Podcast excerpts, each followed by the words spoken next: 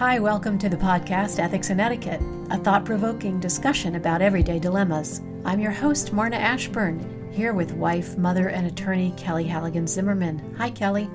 Hey, Marna. Hi, Mike. Hi, everybody. And Mike Derrick, a retired Army officer, combat vet, and father of four. Hi, Mike. Hey, Marna. And hey, Kelly. Hello to both of you. Our goal here is to offer you insights and perspectives on vexing situations so that you can examine your own choices and exercise your own ethical muscles a little better. We are several weeks into a stay at home decree, which has been adopted by most states. Schools and all businesses deemed non essential are shut down. The threat of COVID 19 has ushered in unprecedented measures. In keeping with the times, the topic we're going to discuss today is how has the pandemic changed us? And how can we be better when it's over? Today's unexpected pain, loss, and confusion also brings us an opportunity to reflect and restructure. We're going to try to do that today. Also, we're going to change things up a little, and Mike is going to moderate our conversation. Mike, take it away. Hey, thanks, Marna, and uh, thanks everybody for listening. For my wife and myself, you know, we all kind of count the days here, I think, in different ways. But on March 16th, we flew back from California. We'd been visiting our daughter in uh, Southern California. She's a Marine at Camp Pendleton. And we came home, and the airports were deserted. We went through two major airports. We crossed two international borders, that being the United States and Canada, on that day. And we got home, and that was five weeks and one day ago. And so that's how we count this time, this unexpected time that we've all had dumped upon us. And what I want to do today is kind of begin to unpack a little bit how this has changed us and how perhaps some of our relationships have changed or how our self image has changed, our patterns, our daily habits. I know everybody out there has different ways in which this has come home to roost. I mean, for many, it's economic dislocation. The economic impact of this thing, uh, I don't think we've figured that out yet. For many people, it's a professional change. For young people, it can be an educational change. You know, I watch my youngest son now grapple with school online, and he really doesn't like it. And then there's the personal change. How have we changed? How have we changed within our relationship? So I want to discuss that today with uh, our two wonderful uh, folks here with great opinions and great ideas. And usually you get three scenarios from us. Um, not today. Instead, you get three voices. So I'm going to ask each of us to consider what's going on in our lives and how we see things a little differently. So let me start with you, Kelly. You know, Marna, feel free to jump in if you have something you want to add to this also. Kelly, how do you see yourself differently now as driven by this period of isolation? I'm doing the podcast from my bathroom. Uh, that's one difference. I think, I think there's more of a story there, but go ahead. Yeah. And, w- and where were you doing the podcast before, Kelly? Well, I used to do it at a desk in my office, but my house is so crowded um, now that the only place I have privacy and peace and quiet is in the bathroom. oh, so that's where I am. Okay. Yeah. So we should tell our listeners that you have your three children home. Yep, I have. And uh, a, a, guest and a guest. Yep. We, um, my husband and I, we have a, our youngest just turned 15. So he's home, um, learning remotely. And he is like Mike's youngest son. He is very unhappy. He doesn't like it at all. And he loves school, but he really dislikes the remote learning. And then our two other children, our son and our daughter, are home from college and they're also learning remotely. And then our daughter's good friend, uh, Atina from Serbia, she couldn't get home to Serbia. So she's she's with us, and um, she's a doll, and we love having her. So, so we have the four kids, the two of us, and a modest home, and it's crowded and noisy. And so I would say, I don't know that, I think my experience might be a lot different than many others, certainly than you two, because I'm not lonely, I'm not alone. I crave for aloneness. you have to hide out in the bathroom to get your right. solitude. Yeah. Right. And and I don't have a lot of time for introspection either. And I know this is a time where a lot of people are you know, reevaluating things and, you know, really thinking about things, trying to stay positive. But for me, I'm just trying to get through every day. I'm very busy at work. My clients' work seems to have picked up because of what's going on. I'm very busy at home, just, you know, cooking and keeping the house decent. Um, my husband and I, and you know, we have to have a, a nice big dinner every night. The kids are hungry and the girls are athletes, they're working out, and it's a lot of shopping, you know, putting the masks and the gloves, and we have to get out to the grocery store a couple of times a week. And then just, you know, running interference with little disagreements, you know, those kinds of things. So I feel like every day is just sort of busy and the time is is passing quickly. How about you, Marna? Well, I'm an introvert and I'm an empty nester and I live alone and I work at home. So there hasn't been a substantial change in my life. I do miss the outlet of social life, like going to taco night with friends, going to movies, going to the gym, going to see a concert or a play. That's off the table now. And I certainly appreciate it more now. As an introvert, I did depend on those get togethers for well being more than I realized at the time. The thing about living alone is, uh, and I like solitude, but solitude can sometimes sail right off the edge, right into just flat out loneliness. And, yeah, yeah. and that can happen um, not quickly, but um, before you realize it, you're not just in enjoyable solitude; you're you're downright lonely.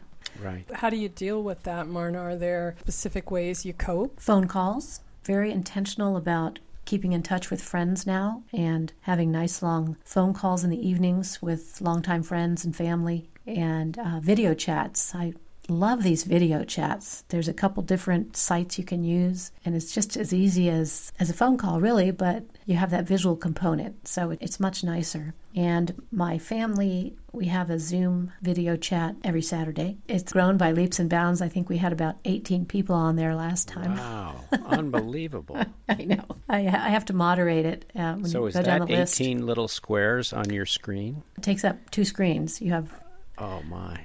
Two screens, but it's fun. We we do a round robin thing, and everybody gives us a recap, and mm-hmm. it's very interesting because we have a range of ages. I have nieces and nephews who are in high school, and my cousins' kids are in high school, so I get to hear what's going on with them. And I have nurses and doctors in my family, so I get to hear things from their perspective. So that's been good. But being much more intentional about socializing is how I've coped with it. Yeah, I that to me that really strikes a chord, Marna, because you know I too am of an introvert, and uh, it is so easy just to kind of let this be a super long quiet time. You know, it's like a camping trip, going on a solo camping trip that never ends, except you know, of course it's my Yeah. wife and myself. You know, Exactly. and, and you not it not only never ends, you don't know when it's going to end. I have also been enjoying the phone calls, and I'll just give you a quick an example. I I was thinking about one of my college professors the other day. This also happens to be a guy who I later worked with in professional life. We were both in the military. You know, he made a significant impact on me, both as a professor and as a colleague later, many, uh, in fact, decades later. And I just said, wonder what he's doing. And so I sent him a note, and uh, boy, oh boy, I got this remarkable email back, and now he wants to do face, you know, uh, set up a FaceTime or a, you know some sort of video chat, and uh, it was just heartwarming. So, you know, my introverted self is enjoying this dramatically and tremendously, but I'm trying not to turn into a curmudgeon. Um, I guess is what I'm saying here. A curmudgeon and a hermit, Curmudgeon and a hermit. Yeah. cranky hermit. cranky hermit. uh, all right, so Kelly, I'm going to go back to you. Um, I know your house is full of people and you don't have any time to think, but have you discovered anything about yourself? Anything that kind of surprised you? You know, this is not the normal situation that we were expecting. So something kind of caught you off guard? Um, I think how much I'm enjoying it.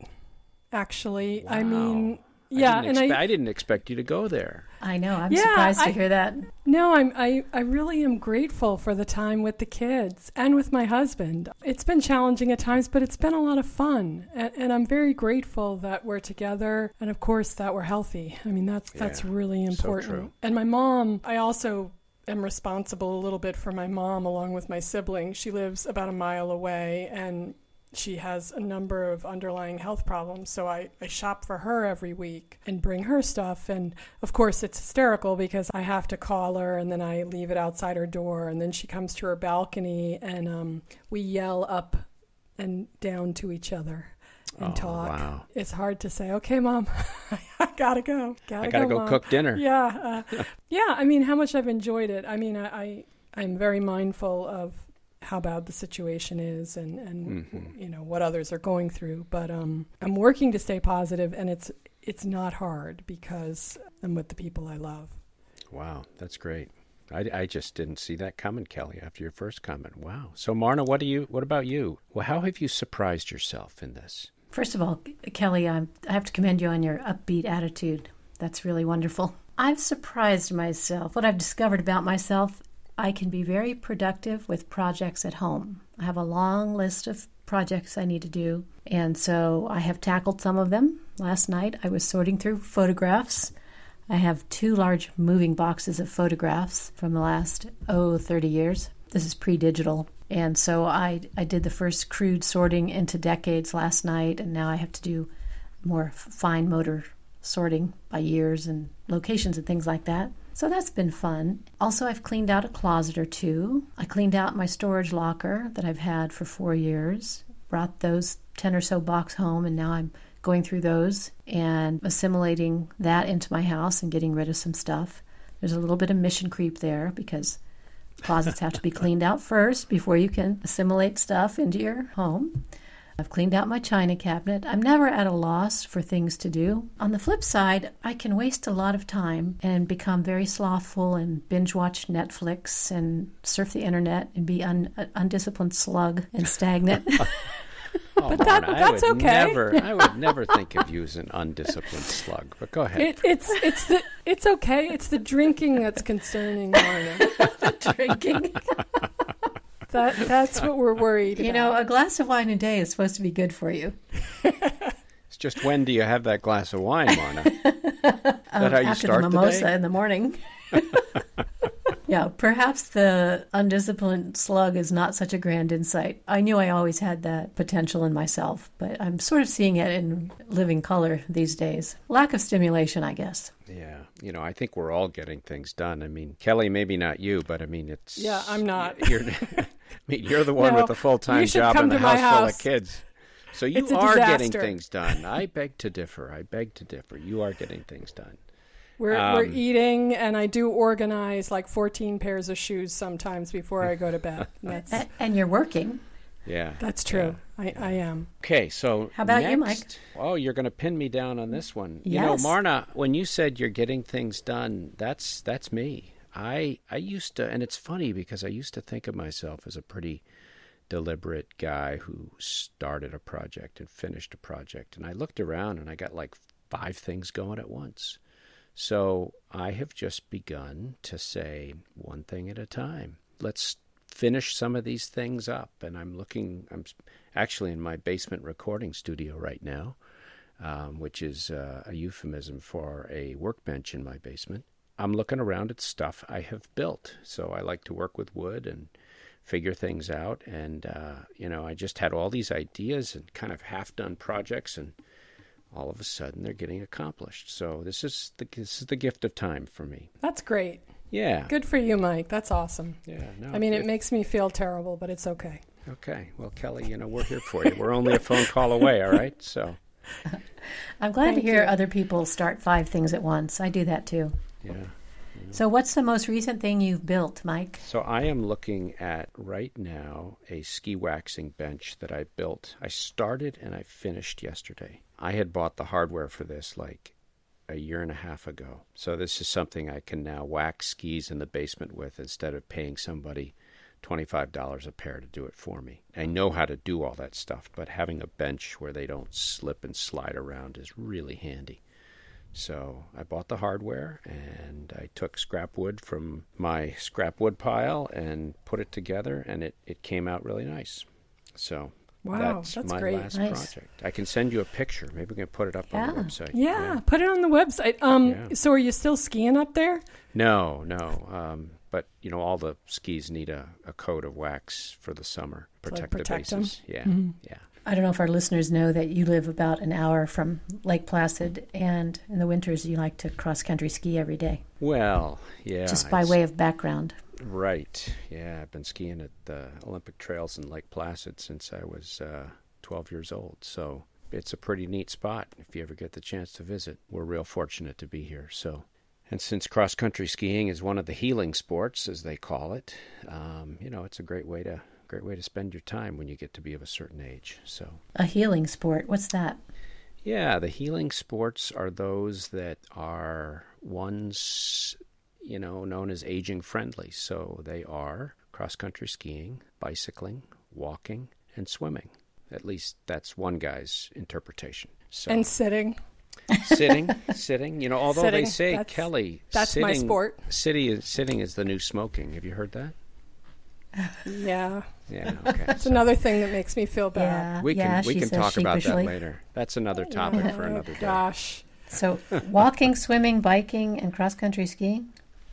Yeah. Those are the. The Healing healing, sports. sports. Well, I, I would ask you to consider adding sitting to that. How about binge That's my watching fave. Netflix? While sitting. I'm there, totally there. Well, there's something to be said for you know how how much of how much of your well-being is governed by your frame of mind. So if if Netflix works for you and calms you down and makes things right in your head, I think it's I think it's good for you. So moving along, let me turn to Marna this time. And Marna, what about this really bothers you? This whole isolation period that we're in, you know, the whole pandemic. What really bothers you? What really disappoints you that you just didn't see coming, that surprised you and, and kind of caught you off guard? I have four or five things that have caught me off guard, taken my breath away. Uh, one is um, people having to die alone. I had yeah, a yeah. girlfriend whose mother died last week. Mm-hmm. Elderly mother died, and she couldn't be with her at the moment of her death or the days leading up to that in the hospital. You can't um, be with her afterwards. You can't have a, a funeral or a grieving ritual or anything to get through that. That's got to be tough. Yeah, that's horrible. My heart's breaking for her. And I'm not so much hurt or disappointed by this, but I miss the human touch. I miss hugs. hmm I miss greeting friends with a hug and saying goodbye with a hug. I'm a hugger. Yeah. So now yeah. it's, you know, an elbow bump or a virtual Mhm. air hug. It's not quite the same thing. No, there's a lot less going on there. I totally agree with you. Yeah, it's funny how that. introverts like to hug, isn't it? Yeah. the third thing is I really feel for those high school and college seniors who are at the pinnacle of their academic and athletic lives and looking forward to living through those, and they were cut short. I've just recently come off a conversation with family members. They're all seniors in high school and they're all athletes, and there's no spring sports and uh, Yeah, no graduation to speak of. No They're prom. doing a um, prom with mom, they call it. Everybody's going to dress up in their prom dress and share pictures of themselves at home. Again, Oh, wow. it just lacks that certain je ne sais quoi. I feel really bad for them. This doesn't really hurt either. It's kind of trivial, but have you heard of the COVID 15? No. The freshman 15? This is the COVID Oh. 15 Oh, really? weight gain. I, n- I never realized how much the movement of everyday life, coming and going, being out and about, burned up mm-hmm. calories. hmm So now there's a little bit of weight gain here. Surprising. Ah, hmm. That's uh, you know that's good. I mean, I didn't expect you to go into quite such uh, such depth, but those are all so important, and But not the weight gain. not the weight gain. But Yeah, you know, in a certain not a way, something that I think if if we as a society don't figure this out, obviously that's going to have trouble coming with it. But um, Yeah. I'm doing the healing sport of bicycling yeah, good. and walking the dog, even in the rain, like yesterday. They still got to get out. Yep. Put on the poncho and the rain boots. That's where having the kids home helps. Hey, get the umbrella and get out there with the dog. Where's my dog walkers? See, that's funny you say that, Kelly, because we have two very old dogs to the point where unless you go and rouse them, they just sleep all day. One of the things that's changed in my life is I pay a lot more attention to these very quiet elderly dogs. You know, I know they're not going to be here for too many more years, and they've been wonderful members of this family. So when I wake up in the morning, I get them their breakfast, and then we, we go for a walk. We we live right next to an apple orchard, so we walk through the orchard or along the orchard. It's something that I'd kind of let go because they don't they don't need it or want it anymore. It seems like. But boy, when they get out there, they come to life and they just kind of bounce along and they lose five or eight years. It's really been a neat thing. So I'm walking my own dogs, probably because I got nobody else to do it. It's added a little a little texture to my life, which I really appreciate. Yeah, that sounds that sounds beautiful too with the apple apple yeah. orchards and. Did you find that you missed the walks, Mike? I find um, them very centering. I mean, I complain I find that that morning walk with the dog very centering and grounding. You know, we're lucky in that we live in such a rural area. Literally, you can just let them out the back door.